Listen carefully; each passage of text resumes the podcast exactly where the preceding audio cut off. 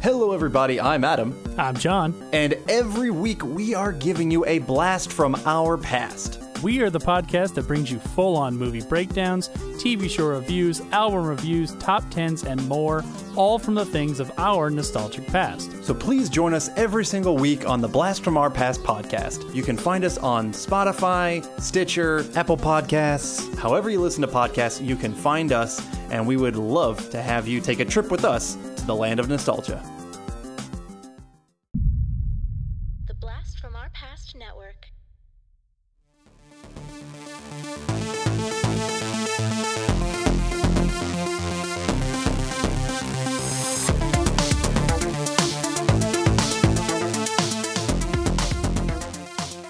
Welcome back to Action Action, the podcast that watches all the action movies and we put them on our great big list. I'm Dustin. We're on the BFOP network. You should go and you should check out all the other shows on there. Check Name out their Patreons. Four. There's Blast from Our Past. You got Podcasting After Dark. You got Cartwright. You got Talking Back. And there's some other ones. That's and just and some of the best ones. and we got a we got a new one coming up. I hear Yeah. surprise one coming out pretty soon. So, uh, yeah, might be a couple more coming on to the network pretty soon. But today we're going to review the good, the bad, and the ugly, and I'm joined by my co-hosts James, Hello. you son of a bitch, and John. Yeah. well, this is not confusing at all for the listeners. um, yeah. So talking about the good, the bad, and the ugly. We hadn't done a western in quite a while. You can do it again if you want. No, it's fine.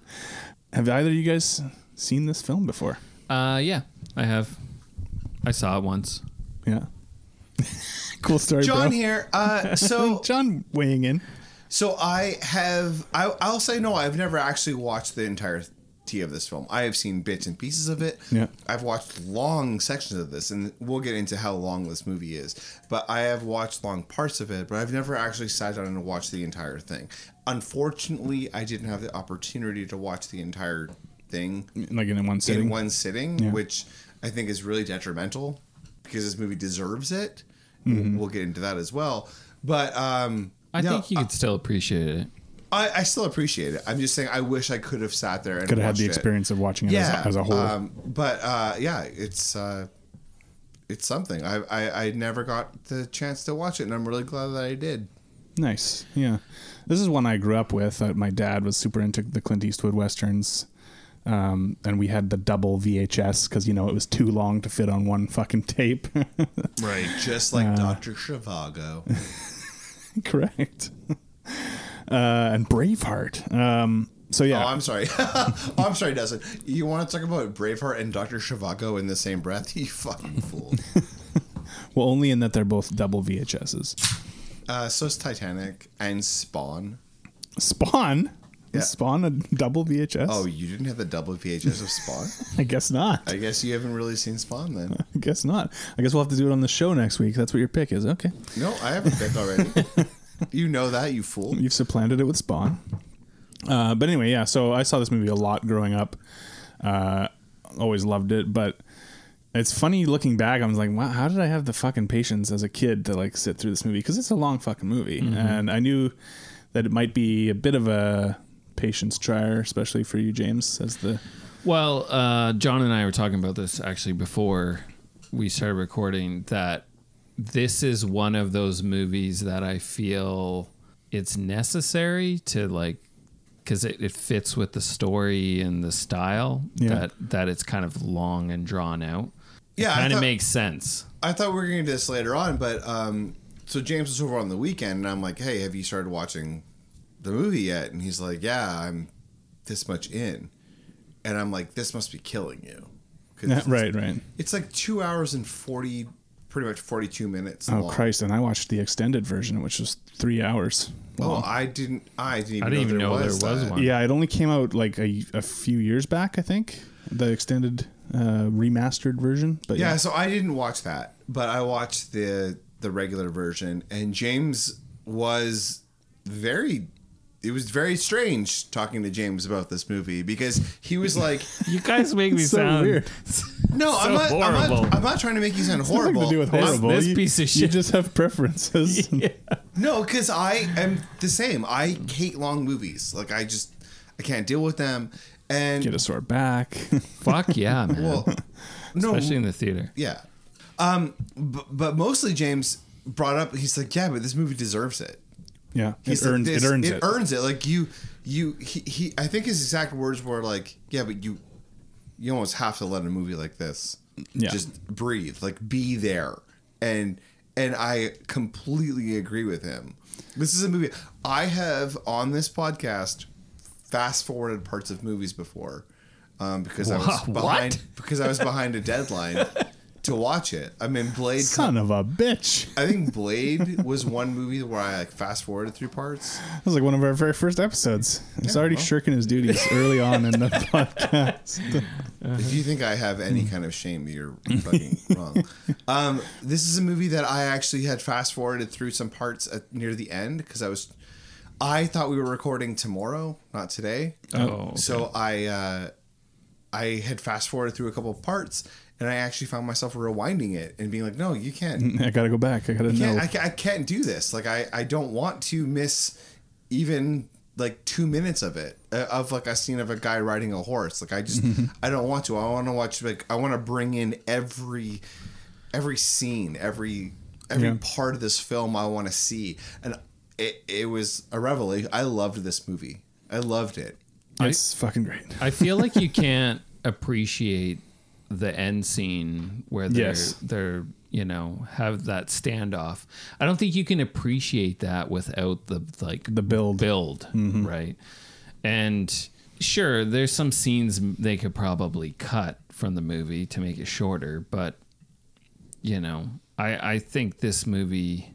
Well, let me tell you, they did because I watched the extended Oh, yeah, version. yeah, no, I All that stuff doesn't add anything to the movie. Uh, whereas I feel like, yeah, there probably is some stuff you could. What the shit? Shut up, Siri. Uh, there probably is stuff you could trim a little in the in the actual movie, but most of that feels germane to the whole thing to me. Whereas like the stuff like that they did actually cut from the that they've added back in on this extended version, you don't need it at all. Right. But yeah, I think you're right. Like it's the building to that moment. It wouldn't feel as epic and as grand if it wasn't this sort of epic saga that we had gone through this big journey with these characters to arrive at this like predestined moment. Or Do you whatever. want to get to that point? Do you want to say it, or do you want to like? Would you Oh, yeah, we- well, we should- we should put the ending off, That. yeah. because I would love to talk about that and start Mm-hmm. using names in that scene because I I'm so excited to talk about that. Yeah, we yeah we should save it for a little bit. But let me actually read the synopsis because we've we've here we are we've jumped out and I haven't read it. Uh, this is a 1966 movie directed by Sergio Leone, starring Clint Eastwood, Eli Wallach, Lee Van Cleef, among others. And i the synopsis is While the Civil War rages between the Union and the Confederacy, three men, a quiet loner, a ruthless hitman, and a Mexican bandit, comb the American Southwest in search of a strongbox containing $200,000 in stolen gold. So, yeah. Um, Which is kind of true, but it actually isn't true for two thirds of the movie. yeah, well, I, I mean, at first, only Angel Eyes knows about the box, right? He's the one who's like actively hunting it from the beginning. Yeah, The other everybody- two are just sort of doing their thing and then they kind of fall into it. they fall into it like it wasn't even like it, it, it came upon them. Yeah. What's the origin of this movie? How did this movie? Uh, well, so this is the third part in a trilogy that Sergio Leone directed, called loosely just referred to as the Man with No Name trilogy. Okay. Um, so you had Fistful of Dollars for a few dollars more, and then this movie. Now, something I just was reading last night, which I never realized, is that this is actually a prequel to those two movies. Uh, Clint Eastwood gets his poncho that he wears in the movies. He gets it in this movie, and then he has it on in all the other ones. Oh, I see. Um, so this one's and this one's taking place during the Civil War, and those other two movies take place after it's over. Okay. Lee Van Cleef, I just watched for a few dollars more again as well, because I hadn't seen it in a long time. And Lee Van, V- Lee Van Cleef is in that movie as well, but he's a, playing a completely different character, which I think is so funny. Like Italians will just do that; they'll be like, "Yeah, this is the same." Same series of movies, and we'll just we'll just have like I think there's like three or four actors that show up in like bit parts in this that played other characters in the other movies and I stuff. have such huge respect for that. they're just like, yeah, just go for it. Yeah, fucking do it. Who gives a shit? Who gives a shit? Yeah. Doesn't it fucking matter? like I love that. Like I'm like, who fucking cares? Like oh, everybody's like, oh well, like this character is doing this. It's like I don't give a fuck. This is a good actor. I'm gonna put him back Just in gonna my use him again. Yeah, fuck you. Uh, it's a new person. Uh, it's a movie. Shut the fuck up. Like deal with it. And so, like Lee Van Cleef, who, uh, like I said, was in the previous movie for a few dollars more as a di- totally different character, that he when he got offered that movie, he was like on the verge of like quitting acting because he was just like, my career is nothing's happening with it. Really? Like uh, he's doing, you know, he's doing a bunch of Western TV shows and bit parts and. He was cast as a villain early on because he wouldn't get a nose job to like change his like sort of long, like sharp, kind of beak like nose that he had and stuff. So then he was just always cast as villains and everything. Uh, That's so insane to me. Okay, so that's so insane to me because I'm watching this film and I'm being, I am completely struck with how pretty Lee Van Cleef is. Like he's truly a handsome, beautiful man. He's a handsome dude, Like- but he does have a look about him where like you get why he's cast as a bad guy. You do, you get that, but like, Yeah, but that's That- like a thing with movies, like older movies, where you watch older movies and you're like, oh, their teeth aren't perfect, or Right. oh, they're you know they look a little off, which is or- kind of funny for this movie because there Their are so face many, isn't totally symmetrical. Yeah, there were so many people who I was like, their teeth are way too good. Oh, yeah, well for the old west. But like to me, like I wish I looked like Lee Van Cleef. Like like Lee Van Cleef, eh, he's so good looking to me. He's so awesome. That like and he's so badass. yeah, no, in the previous movie he actually does play a good guy. Interestingly enough, um, but here of course he's he's angel eyes and man, like these three. I could you have cast this better for these three roles? oh, I know, right? I I don't know if I've watched a movie where I've been so excited about talking about how everybody is so perfect and they just nail everything and it's so funny. Oh, yeah, And it's funny, too. It's so funny. It's so fucking Tuco, funny. Eli Wallach is fucking hilarious. Eli Wallach is so funny. I don't understand how this isn't. Oh, I, I mean, it is like I I've seen this like people have like kind of stole like this kind of vibe for Yeah, other yeah, things. for sure. But he's so good. yeah, he's he's tremendous. I mean, But the script is so funny. the script is great. So like at the beginning when we're introduced to him, he's on the run because he's like he's a notorious criminal. His price on his head. He escapes some guys, and then uh, you know Clint Eastwood's character, who he refers to as Blondie through the movie, uh, catches up with him, and he takes him in for the bounty. And the scene when he takes him in for the bounty. The, all the stuff that he's like cursing him with is just so hilarious. He's like, "You're the son of a thousand bastards, all of them like Yeah. you." And all It's that. hilarious. Your mother's better not to talk about and all this stuff.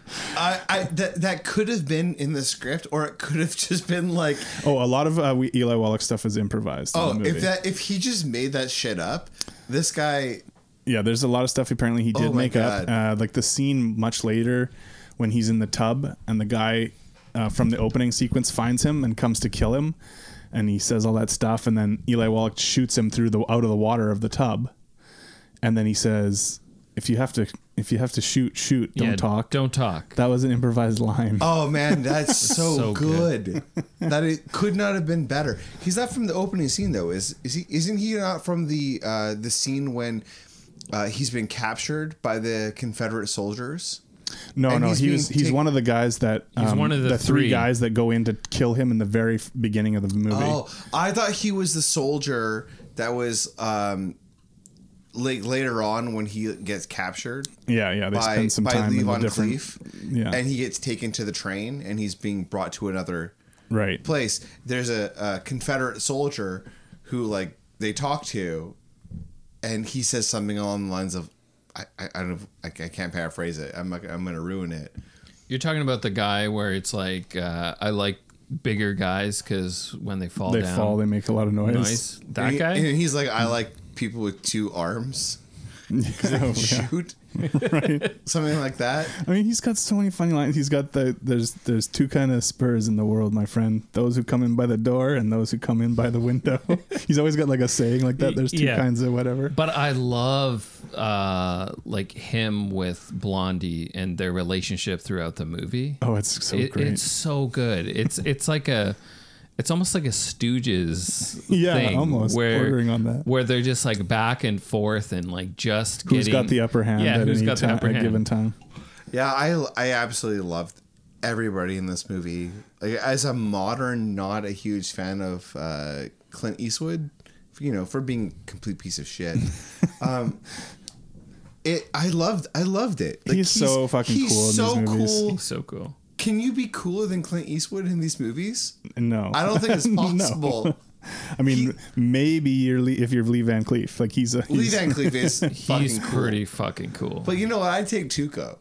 yeah. I mean, To be- they're, that's the thing. yeah. They're all awesome. To be completely Yeah. honest, like Tuco's just like he's a fucking gutter snake who's just gonna like fucking survive. I love. Okay, so like you're talking about James, the relationship when Tuco has the upper hand and he is taking Blondie through the desert and making him like you know yeah. go through all that shit, and then he gets the name from this guy that where the where the does. gold is buried, Of course he does.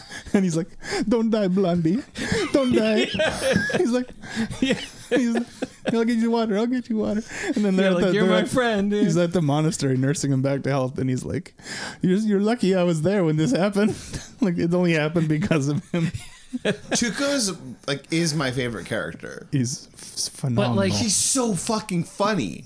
But like their relationship, like it's a friendship movie, really. I Oh, it's a buddy. yeah. Co- it's a buddy cop movie. yeah, like even all the way to the end, and it's mm-hmm. just like it's so oh, perfect. Oh, is there like when it, at the at the end when you see Blondie like like have his eye through that scope and he's gonna shoot that rope for the hmm. last time.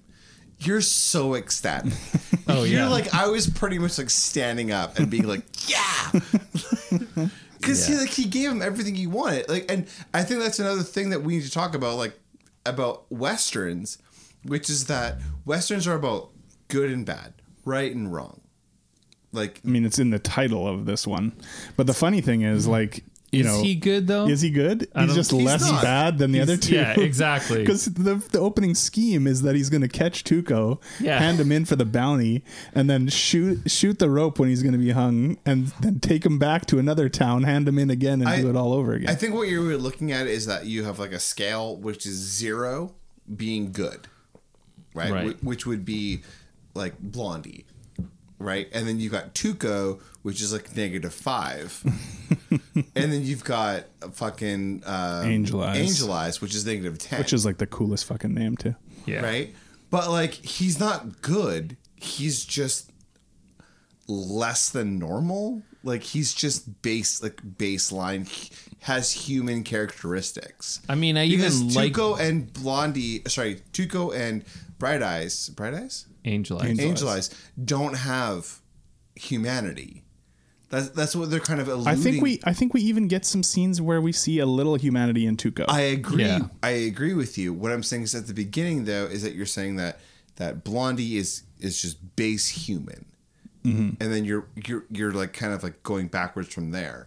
And Tuco does show himself as being having human characteristics. I don't think that he well, you see that- in when he's uh, talking about his brother. the monk, yeah. Like he obviously wants to project this persona of lo- having a loving relationship with his brother, Yeah, he's like lying to Blondie about what happened between them. and that and and and, and The monk, like his brother, rejects him. yeah, and Clint Eastwood is just like understanding.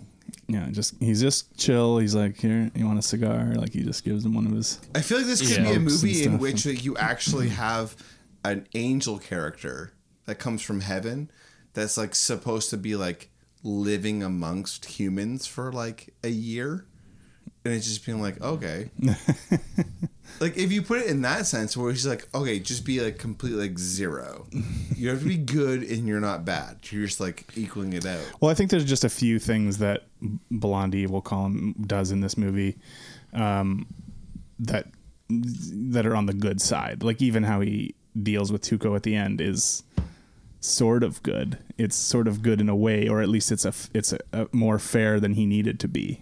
Right. I mean, I do like when Blondie is doing the scheme that he was doing with Tuco, like with Yeah, somebody else, with. Shorty, Yeah, yeah. where he, he's like, "Sorry, Shorty," and then lets him hang. Because Tuco catches up to him and is like, he's gonna get his revenge on him. Yeah. He's like, "What about Shorty?" Uh uh Sorry, Shorty. Yeah. and that guy just hangs. The That guy did just work "That's out. it." It's just like this is his like little scheme that he's running everywhere around. I mean, that's a hell of a scheme. That's also like, you really got to trust the guy. Yeah, yeah. Well, that's when Well, you Tuco's like, "My neck is the one in the rope, so I want more of the share of the money." And he's like, "Right, but if my share goes down, my aim isn't going to be so good." yeah. Uh, I mean, it's just perfect like that. Yeah, that's that's totally true. They have a relationship that is so much deeper than they let on. Yeah, well, which is the- proven by the final scene. Which is there's proven by just the little fact that things where you see that like they kind of care about each other in a weird way. they absolutely care about each other. Like- well, well, they're like it, it's almost like they're like brothers from like a rough family or something. It's like they'll definitely stab each other in the back, but eh, when it comes down to it, right? They'll take their side in some weird way. James Yeah. like even thi- when uh, James is going to do this to me one day. when Tuco and Blondie end up as prisoners at that Union camp. And then they go in, and it turns out Angel Eyes is, is posing as an officer there. He's like got which himself Which is so in. awesome. uh, you know, first they bring in Tuco, and then like he has him beaten by that large guard to try to get information out of him because he's been looking for the gold box this whole time. Yeah. and now this guy Tuco is using the fake name of this guy he's been looking for. So he hasn't he- beaten, and then then later he brings in Blondie, and you know Blondie sees the blood on the ground, and like you can you get the sense that he's just like oh shit like Yes. he's like, so and he, why he not asks, the same he's treatment? like, he's like, what happened to Tuco? Are we like, did- talking like he wanted to know, did you kill him or not? oh, I'm sorry. Are we like going back to when they say that they're unions? Sorry, they they're say they're posing as Confederate Conf- soldiers and they get taken prisoner in no, the they, Union they're camp. posing as as um, Yankee soldiers. no, no, and they get Confederate. taken- no, they're Confederates because they they are like, hey, hooray for Dis- Dixie, General Lee, and all that stuff. When the when those guys ride up and then they ri- And wipe then the he- gray off them yeah. and it's dust and they're actually and they're blue. Union guys, but yeah. Um, there's a lot of also like once we get into the because we have the Civil War as the backdrop and all this this story is happening Yeah. through this. Yeah. And there's just all these cra- kind of crazy moments of like the scale of the movie where they're hanging out in a town that's getting like cannon bombed. Bombed, yeah. And they're just sort of like hanging out there. like everyone's fled the town. It's like been abandoned. And they're just like, oh, this is where we are. And this like everything's blown out. like bombs are dropping. Which is okay. I gotta be. I kind of feel like I would be the same way. Like, Like if yeah. I was just They've already bombed the shit out of well, if I was just kind of on my own, I would kind of be like, all right, I'm doing this thing. Bombs are gonna land where bombs land. right. Like you can't really change that. Well, so and- when they're okay. yeah, It's like so, a so, so when they're walking, it's just like, well, I might as well walk with Yeah. utmost confidence Right. because there's no There's no avoiding it. Well, it's almost like you flinch too much. Like you flinch Just to freeze the up point or where you, yeah, where you were like, well, I'm not going to flinch anymore because I've, I've, I've survived this long. I don't know, James. What did you think? I feel like you'd be the same way. I mean, it makes sense. I mean, these these guys are just cool as fuck. So it's a cool backdrop for them to just be like hanging out.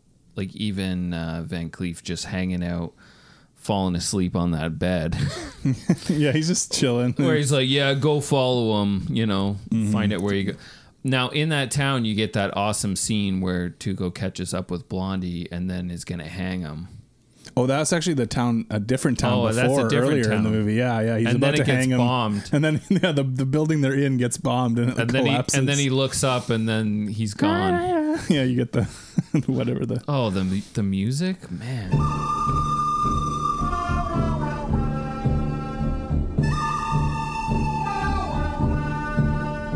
Yeah. The score is the other component here, where I feel like the score in more so than even most other movies, is as much to do with the success of the storytelling It's so iconic. as everything else, and not just like that that Yeah. yeah yeah yeah stuff shit. Like when you get to that final sequence, the score is so fucking good. The the song that plays when Tuco finds the graveyard and he starts running through the graves trying to find the it's the ecstasy of gold. Um, actually, if you want to drop it, James, that would be fantastic.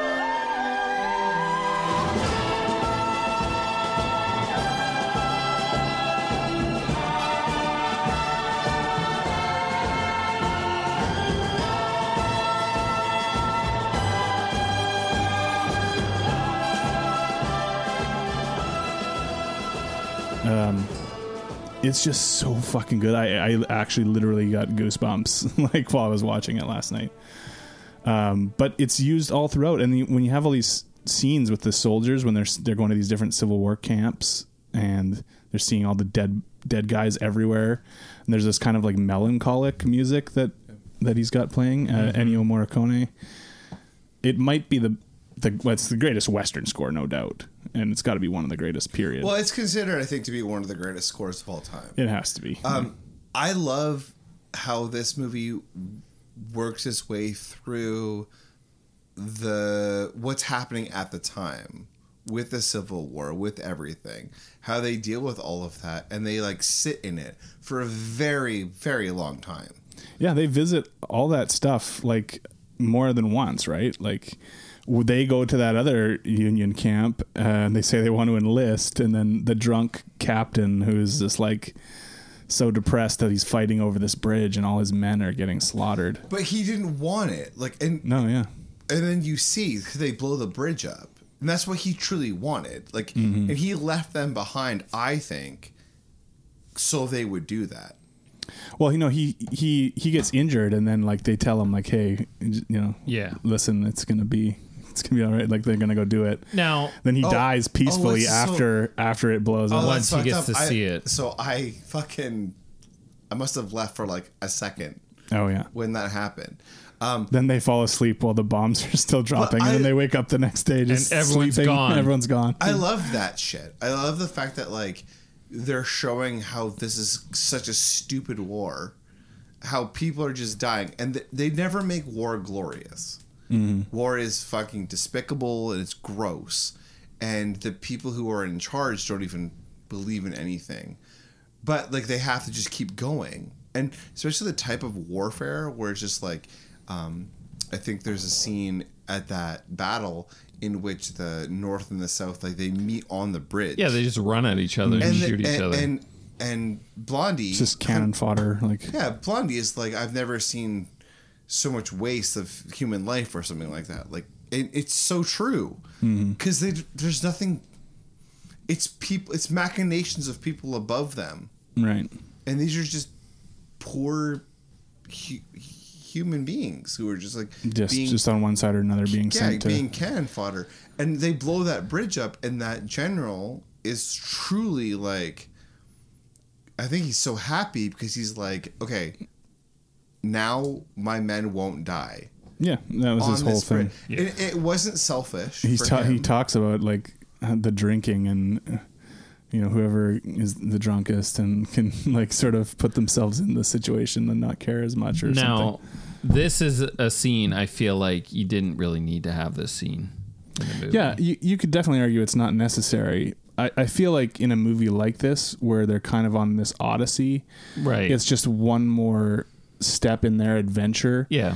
and it's it's great stuff. I think you're right. You don't It's need good. it. It, I, I think it's like the a good bonding. They're bonding together, Yeah, and it just goes. Even the stuff with them. it just goes cooking to the dynamite their up. yeah their relationship.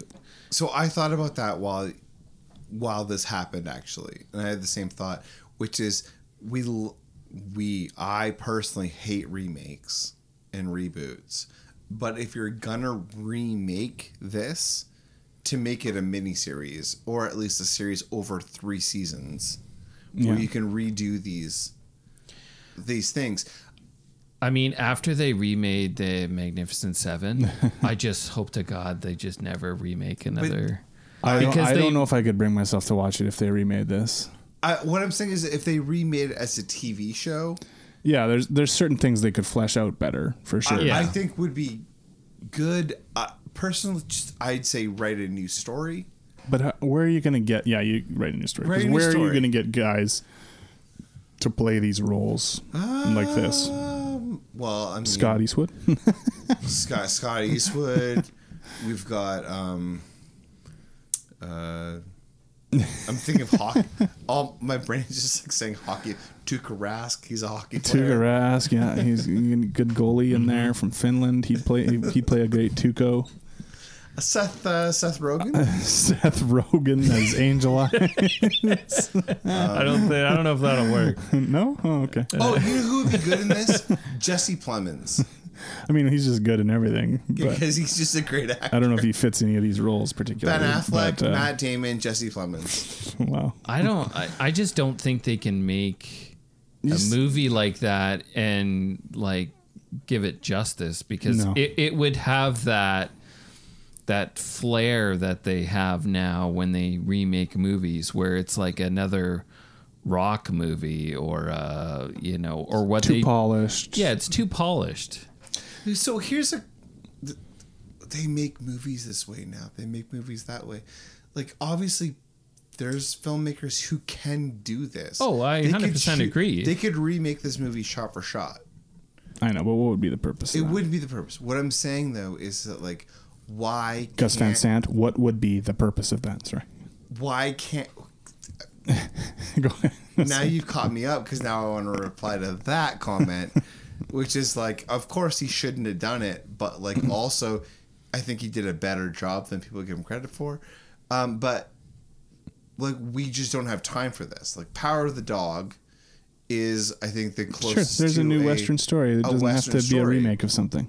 Um, but we, I don't think we have, we don't have time for first of all, two hour and forty one minute movies. What are you talking about? They just put out the Batman. It's three hours long. yeah trust me they got time I mean, most of the Marvel movies are two and a half hours long.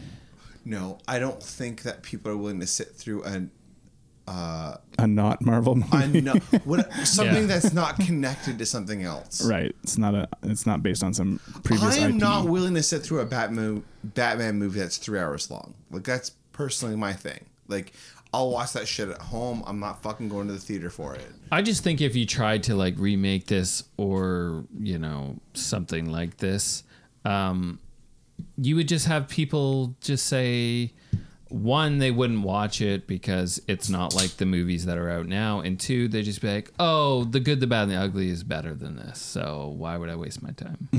and they wouldn't be wrong. But you could make a. no, I understand, I understand, I think but that that's they the would, problem Nowadays, Like, they would make a mini series out of it.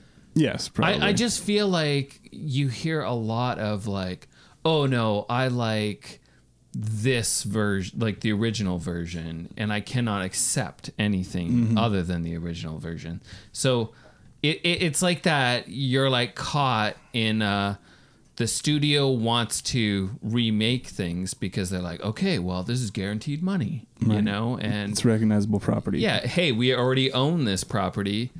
We can just pump out a remake or a reboot or whatever. And people are just like, no, why would you fuck with that? like, mm-hmm. that's good. Yeah, I mean, okay, I, I- I mean, this happens all the time, and there's constantly remakes and stuff and reboots and whatever. And generally speaking, I'm open to remakes and reboots, but there's certain things where it's like, no, you should not do that. Do not do that. Like Die Hard? Hold on, I sure, Die Hard, but I think I feel like this is one of those movies like. There's just no way to recapture what they have here with these three actors, this score, this director, this script. Like, you just can't do it. Yeah. Yeah, so I have a lot of problems about remaking films. So I was watching this and I was thinking, this could not be remade mm-hmm. as a t- as a movie. It, ha- it would have to be a miniseries. Yeah, and I think you'd have to. I mean, but then what would even be the point of remaking it? I was going to say you'd have to shift away from these being the characters because you're not going to find anyone to play these characters.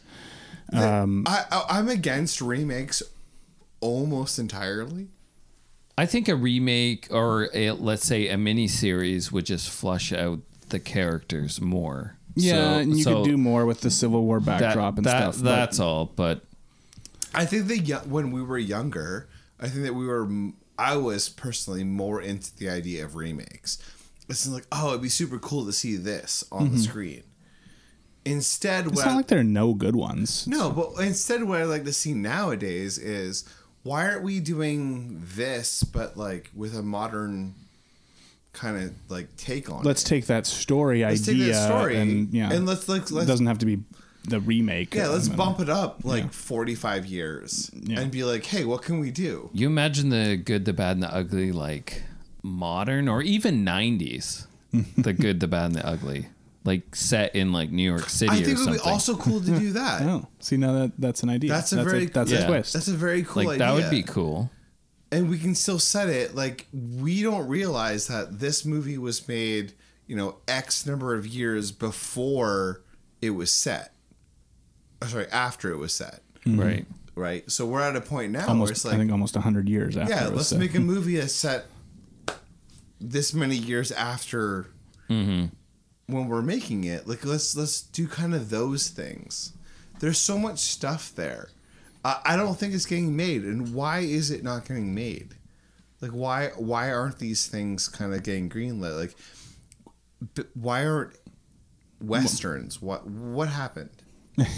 Well, that's a whole other can of worms to get into. The but what's your opinion? Well, I mean, there was so many of them for so long in, in old Hollywood, like from the beginning of move like filmmaking, uh, like up until Was it until just because they were cheap to make or what? I think like- the '70s is where you started to see it slow down a lot. I don't know if it's cheap to make. People were into the story and then, the, or into the idea of that setting, and then they you got burned out on it. Like there was so much of it, just like you know people are getting burned out on Marvel movies now. Like there's it's just it's, it's this the fad, it's the popular thing. So there's tons and tons and tons of it, and then it's diluted, and then we're like, okay, we're so bored of this fucking thing. Let's do something But else. Marvel movies is a that's so different. This is an entire genre. Like, yeah, but, it's but just- superhero movies it's is a genre now. Yeah. Uh, superhero movies are not going away. I don't know. I, I James, think do you they'll want to talk about the I think Batman? everything is going to go is cyclical. I, I think they'll they'll fade out, but it, it's kind of like um like buddy cop movies. Like there was a shit ton of buddy Yeah, cop 80s movies in the eighties, movies. nineties. Buddy cop Um, movies is, by the way, my favorite genre of filmmaking. Can we just make great buddy cop movies? Hey, do you want to feel good? Watch a buddy cop movie. Watch Top Dog. Top Dog. Fuck yeah. Do you want to The hate pinnacle. Nazis? Yeah. Watch Top Dog. But let's get back into a little bit of the movie because there's just some fun stuff to talk about before we get to the big finale. Mm-hmm. Um, love the scene where Tuco goes to the guy's store and like starts taking the guns apart. Oh, This yeah. is, this is a scene that they paid homage to in John Wick Three. I, I, that's exactly what I thought. I love this scene because I think that at, up to this point, I don't think you take Tuco seriously. He's a He's he's, he's, he's too much of a joke, but then Yeah. you see that he is a deadly killer too. he's yeah he's Tuco. He, I, I think they say he's Tuco the, the rat. rat. Um, he's dismissed as The being, rat. as being nothing. But when you see in this scene is that no, he's not Tuco the rat. Like He's, devious. he he's he's Tuco the the alive. Like he's still He's a, sur- living. he's a survivor. He's a cockroach, He's right? a cockroach. Like Yeah. he's he's living. He's he keeps going, and I just love his shifty man, eyed, I loved it. his shifty eyed stuff. Where he's Ev- Everything he does in this movie is oh, it's just perfect. I mean, he is the perfect.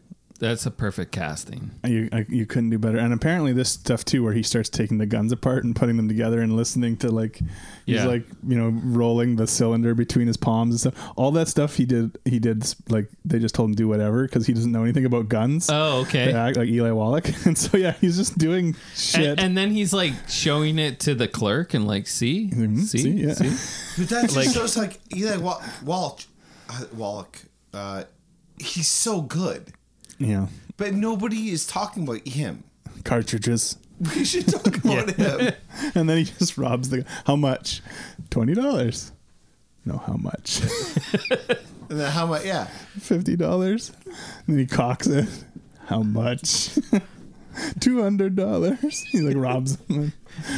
Oh man, it's just then he sticks the clothes sign in his mouth when he's leaving. Also, Yeah. apparently a Wallach, uh, in, like just made up on the spot thing. But so good. he like he knew like he knew the character he was playing, right? Like, yeah. Oh, totally. he embodied it. I think that he's doing this also at a time in which people aren't doing this. Like this is really showcasing what an, uh, a, a character actor can do. Yeah, I mean, if you looked at the opening credits, it's and Eli Wallach. Like he's the last uh, billed person in the movie, but he's Tim- arguably like in some ways the star of the movie. To me, he he's my favorite part of the film. Yeah, Um, Clint Eastwood, um, uh, yeah, Lee Van Cleef. Lee Van Cleef. I mean, those guys are you need all three of them for it to work. you but need it all Yeah. to work. Those guys are the they are the actors. They are just like pulling everything together. But Eli Wallach is completely stealing this movie from them at every turn. I mean, he he has his the most showy character, right? Like obviously, you know, Angel Eyes is this totally evil, like totally immoral bad guy that we see in that opening sequence, which by the way is so badass when he goes to kill that guy, and he says he always fin- sees a job through and he's been paid. Yeah. And the, like the music there, like the strings that come in when that's the starts, and then like the son comes down the stairs and he just shoots him like so fast, just like the gun's Yeah. out, bang, So like a when snake, he right? sh- when he shoots that when he shoots the son, it shows like this is who this character is. He takes that money, Takes the like- money and he but goes for and he- Dustin. What you're saying when he goes back to like his the, client, the guy that hired him, yeah. and he says, "Hey, I did what you asked, But hey, I've But also now- been contracted but now to I'm kill you. kill you." Yeah, he's like, you know, when I've been paid, I always see the job through, and then he just puts the pillow over his face and Shoots him a bunch of times. Like I like I love this shit. this is the James and John thing though, where we love people dying. I mean, the other thing I want to bring up is like just the shots that are used in the movie. Like, I feel like he Leone vacillates between like super long shots and super close up shots like all the time. So like Oh. you have that long shot with Angel Eyes standing in the doorway of that house at the beginning and it's like down that like you know there's an arch and it's like this far off thing and it's the perfect silhouette of like the gunslinger in the doorway Right. kind of thing. And then but then you get all those close ups that he uses throughout the movie, but you know, especially apparent in that final showdown where he's going between their eyes and it's just like zoomed so far into their faces. Like, Yeah. You're just seeing their eyes as they all get ready like to draw their guns. I also like how they're they're all just so dirty and sweaty and yeah. you dirt fe- in the creases of their skin. it just feels like you're in the west like it's Well, that but that was also a new kind of thing at the time because the westerns had been the John Wayne style. The good guys and bad guys are clearly defined. right Yeah, there's no good uh, guys in this movie. Yeah, there really isn't. Even despite the title, like like we talked about, like yes, maybe Clint Eastwood is less bad, maybe. He's but he's not a moral like No. good guy. He's a guy who's a he's a scammer too. He's he a brings yeah. everything up to he's why a he's a guy whose self interest is above all else. yeah right? he brings everything up to like that like th- that line of being like the good and bad you put into the world. He's striving for equal. Well, he's just, he's taking he wants to he's- take what's his, but he's not necessarily gonna do any fucking thing to f- completely fuck you over. Like he has a line that he won't cross. yeah I, I we need to wrap this up, but man, his love of Tuco, his love It's there. for Tuco, It's there. It's not like it's super showy, but oh, it's, there. I t- I see it so much in everything he does. Like he loves Tuco. I think he's just having fun with him. Like, you know, so uh, he gives the cigar to that soldier that's dying. Yeah. And that's when Tuco takes off on the horse because he's now he knows they've exchanged finally. Like Tuco had the name of the cemetery, Blondie had the name of the grave. So they finally exchange it in case one of them dies while they're like hooking up that dynamite to the bridge. right Uh, and then Tuco takes his first chance. He's oh right, I'm gonna take off on my horse and get there before Yeah. he can. But Uh, there's he- two types of people in the world, my friend. Those with loaded guns and those who dig. He he loves like I think he loves Tuco. Like, Yeah, I think he. Oh, I mean, I think he has an affection for him. Yeah. like, Um, he saves him in the end. Yeah, or at least allows for him to save himself in a sense. You know, like But but he's also uh, he does that hero thing, which is so awesome, which is like not taking more. yeah, he takes his half of the money like, and leaves it." his half. Right. But the idea of being like, oh, but like, you know, you might die, you might live, but you're here's your half. Like, But he's Yeah, here's your half. Figure it out now. They're really creating a great like uh, I would say comic book because that's what I read more, but like a, a great strong hero through through like his actions, which he's like not a hero in any way before this, but by giving Tuco the money at the end and giving him the opportunity, he's giving him his fair share, which is like what what, what he agreed to, right? Now, I did think, okay, so now he has the money and he has a horse because Van Cleef got there somehow. Yeah. So I thought, okay, so he's got a horse then. So Well, I like the, uh, and the fun idea is like previously he pursues him to get back at him for for leaving him in the desert. I was like, do you think he's gonna See- is the- does their does their adventure go on? Does he keep I actually pursuing him think afterwards? He shows up where uh, where Blondie is eventually Further down the road. and then he's kind of like, hey, you know, I'm still onto you. I just- oh, or he's man. like lost all his money, right, his right? half. he gambled it all away, or whatever. I'd like yeah, you see them in like Morocco. Just Like here's I I, I, Morocco. I want to see them like 20 years later, like in a in a foreign city Somewhere else, totally. where they run into each other. I think that would be amazing. I just uh, I just thought of his performance too, though. It's so good because we're talking about how funny he is, but the scenes with his brother, the monk, in that scene where his brother like tells him he's a piece of shit and all this stuff, and like you see him get emotional about the fact that finding out that his parents have died in the intervening years and he's been away. Uh, and then And he then it- and then he turns angry instead. Well, then his brother, his brother, His brother, his brother's like, "What? And how have you been? I heard you had a wife somewhere." And he's like, I had Oh, I got many wives. Got here, there, wherever I feel like it. But he's doing it out of an anger, out of like a like I, yeah, Um, you get the sense in that scene. You get the sense of understanding that like Tuco is a character, just like the good, the bad, and the ugly. Like the ugly, like he's playing a character. Yes, he's become this bandit person who's not. That's not necessarily all about him. Like you, you get that's the that's the beauty of those scenes is that even Tuco is fleshed out as being like an actual person. Right? Yeah, and Right. in that scene, his brother is seeing him as a one-dimensional. Yeah, he's just a, a murderer guy. And he's Although if you listen to the crimes that he's accused of committing when they're He doing the hanging He raped scenes, a white woman and a black woman yeah, that were underage. Yeah. So, he, so he's not a good guy, but uh, We're not trying to say that, but what Yeah. I think that what the movie is trying to say is that possibly done these things, but his brother is not considering him as a human being. He's considering him as a list of crimes. Mm-hmm. he's just a sinner or whatever. Yeah. Um, wherein uh, when Tuco goes talks about his family, he's saying, "Well, no, you took the easy road. You Yeah, left. you're a coward." Like you weren't, you weren't there when hard decisions had to be made to protect mom and dad. I've done stuff, and I've done stuff in our name."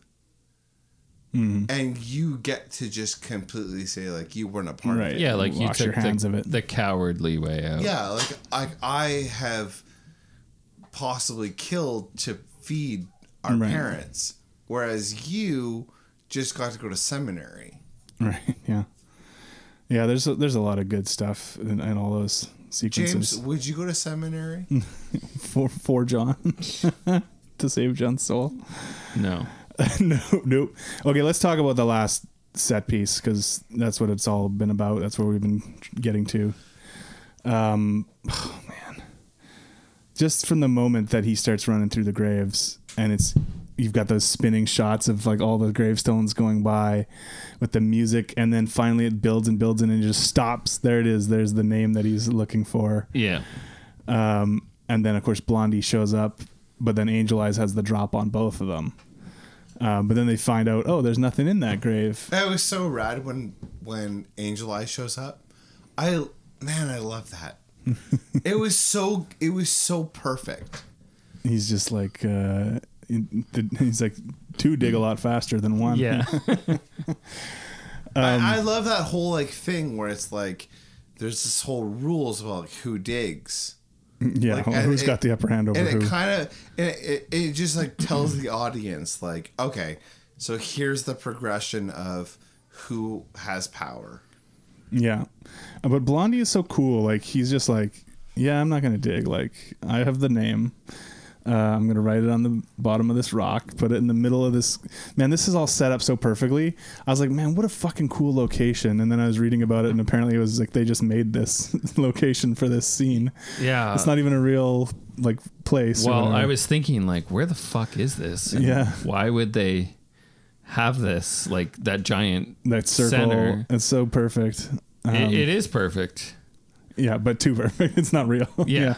Um, but it looks real. It looks like a real place. yeah. Like, but you get the standoff where the greatest standoff Yeah. in the history of movies, in my opinion. is this the definition of a mexican standoff I don't know if it's a Mex. Yeah, I mean that's what it is, but I don't know. Like, It's it- it's, it's start- awesome because it's a three way. Like, he could shoot him, and or he could shoot. Like, who's gonna shoot who? and i was like And having the watched it music is fucking great. yeah. uh, and I, you're absolutely right. Like this is all culminating in this amazingly like beautiful, And we're so saturated. we're going back and forth like each eye, guy's eyes Yeah. and his hand as it inches closer to And his it- gun. And yeah, it's and like- it's so saturated with like everything that has happened before, and it's all like coming to like this like ultimate fruition, and then it comes to, and then it's Yeah, and then Blondie doesn't even look at Tuco. He just, if you watch, if you pay attention to his eyes in that sequence, Tuco's are shifting back and forth like constantly, like Yeah, where- yeah.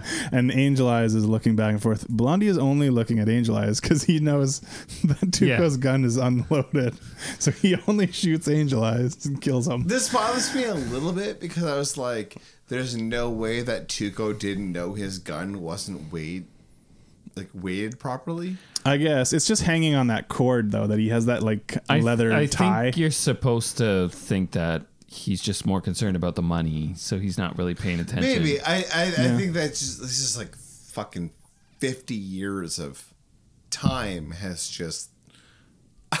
I've watched thousands of movies mm-hmm.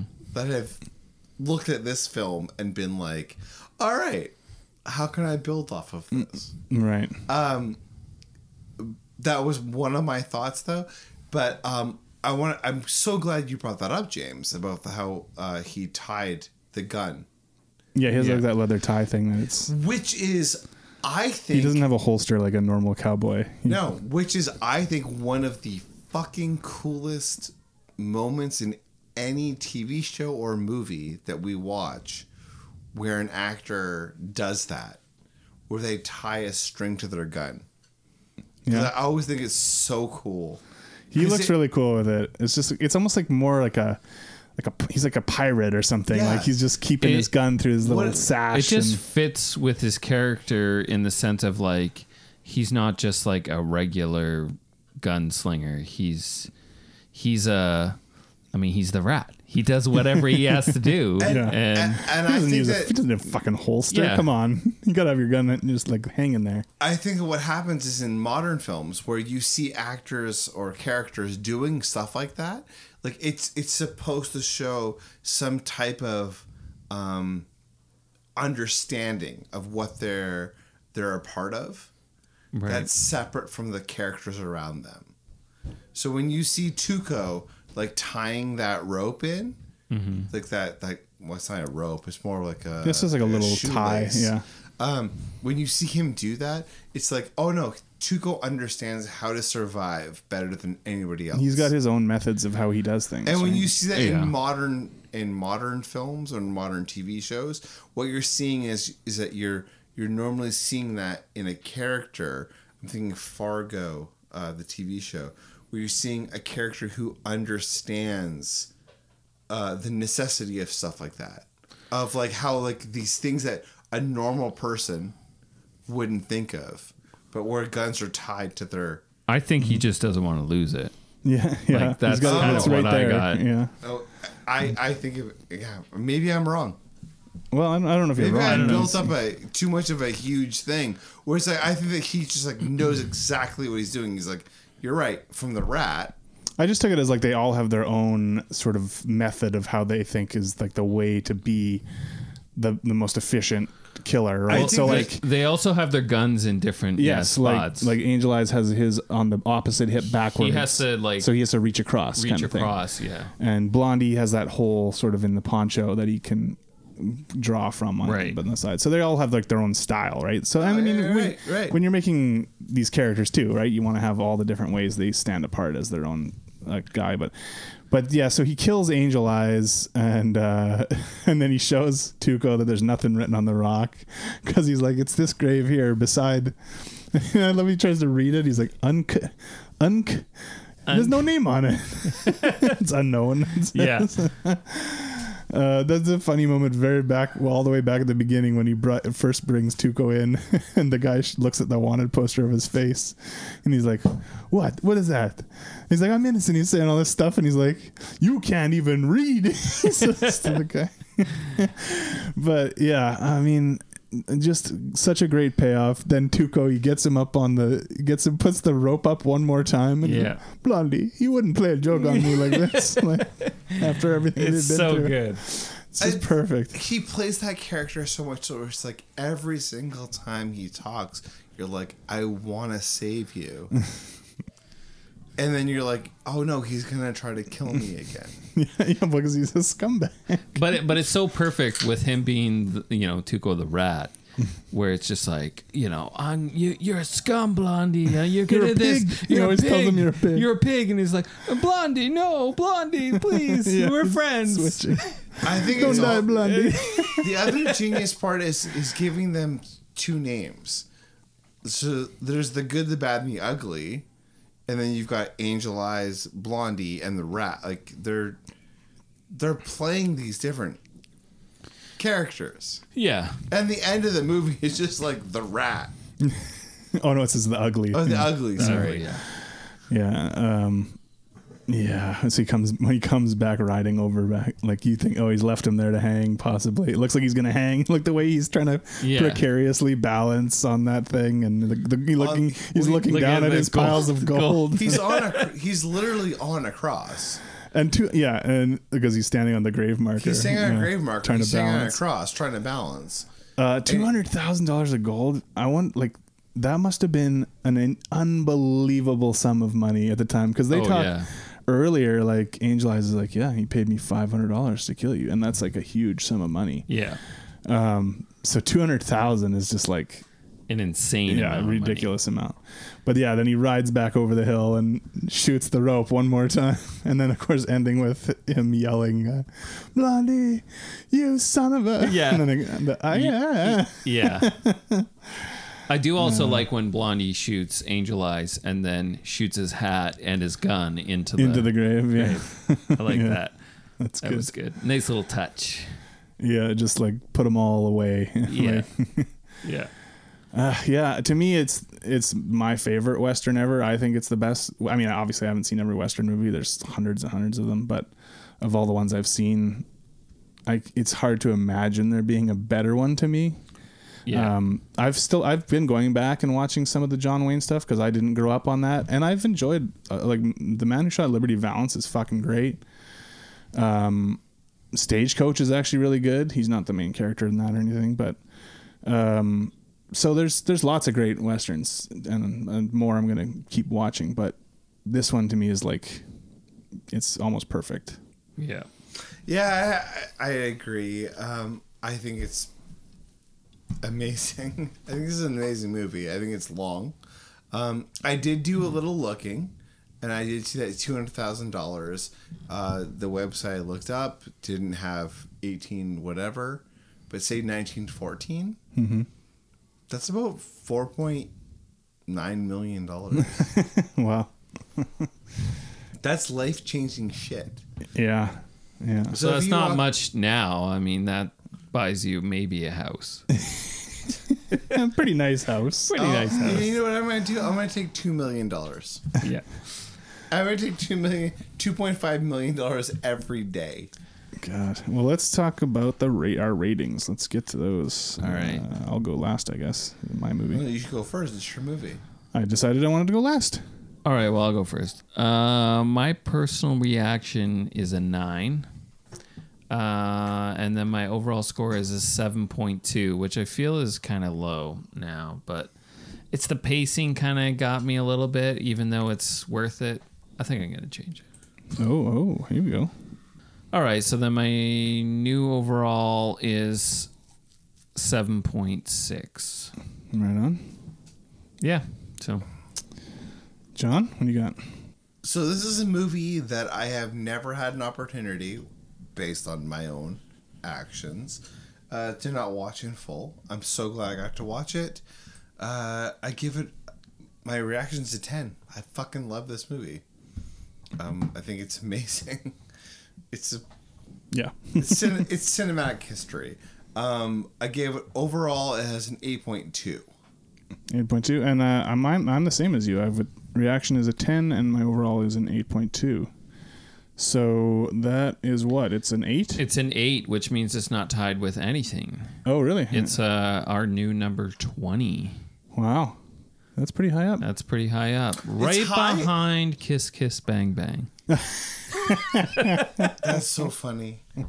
It's so high and it's so low. So I I looked at this movie before we recorded, and I looked at a bunch of uh, top 10, 20, 50, 100 lists. Yeah. And this is not on anybody's list that I looked at for best action films. Yeah, I think people look at westerns as their own thing, right? And they're not looking at them necessarily as action movies. And you know, uh, the the action is spread out over this because it's a long movie, so there you know there's lots of action in it, but it's spread out over two hours forty minutes. So, and westerns do, or you know, war movies is another thing like that where you could look at certain war movies as an action movie, but people look at them as war movies, right? So then they- don't make lists of the top ten, whatever. But um, yeah, 20 on our list. I felt like, you know, we hadn't done a western in a long time because we had we did a western theme month way back when. Yeah. And we've done movies that are like modern westerns but haven't done like a I mean, The Wild Bunch is number 12 on our list. Yeah, So, great movie. I think I prefer this movie Yeah. uh, a little. Wild Bunch is fucking great though.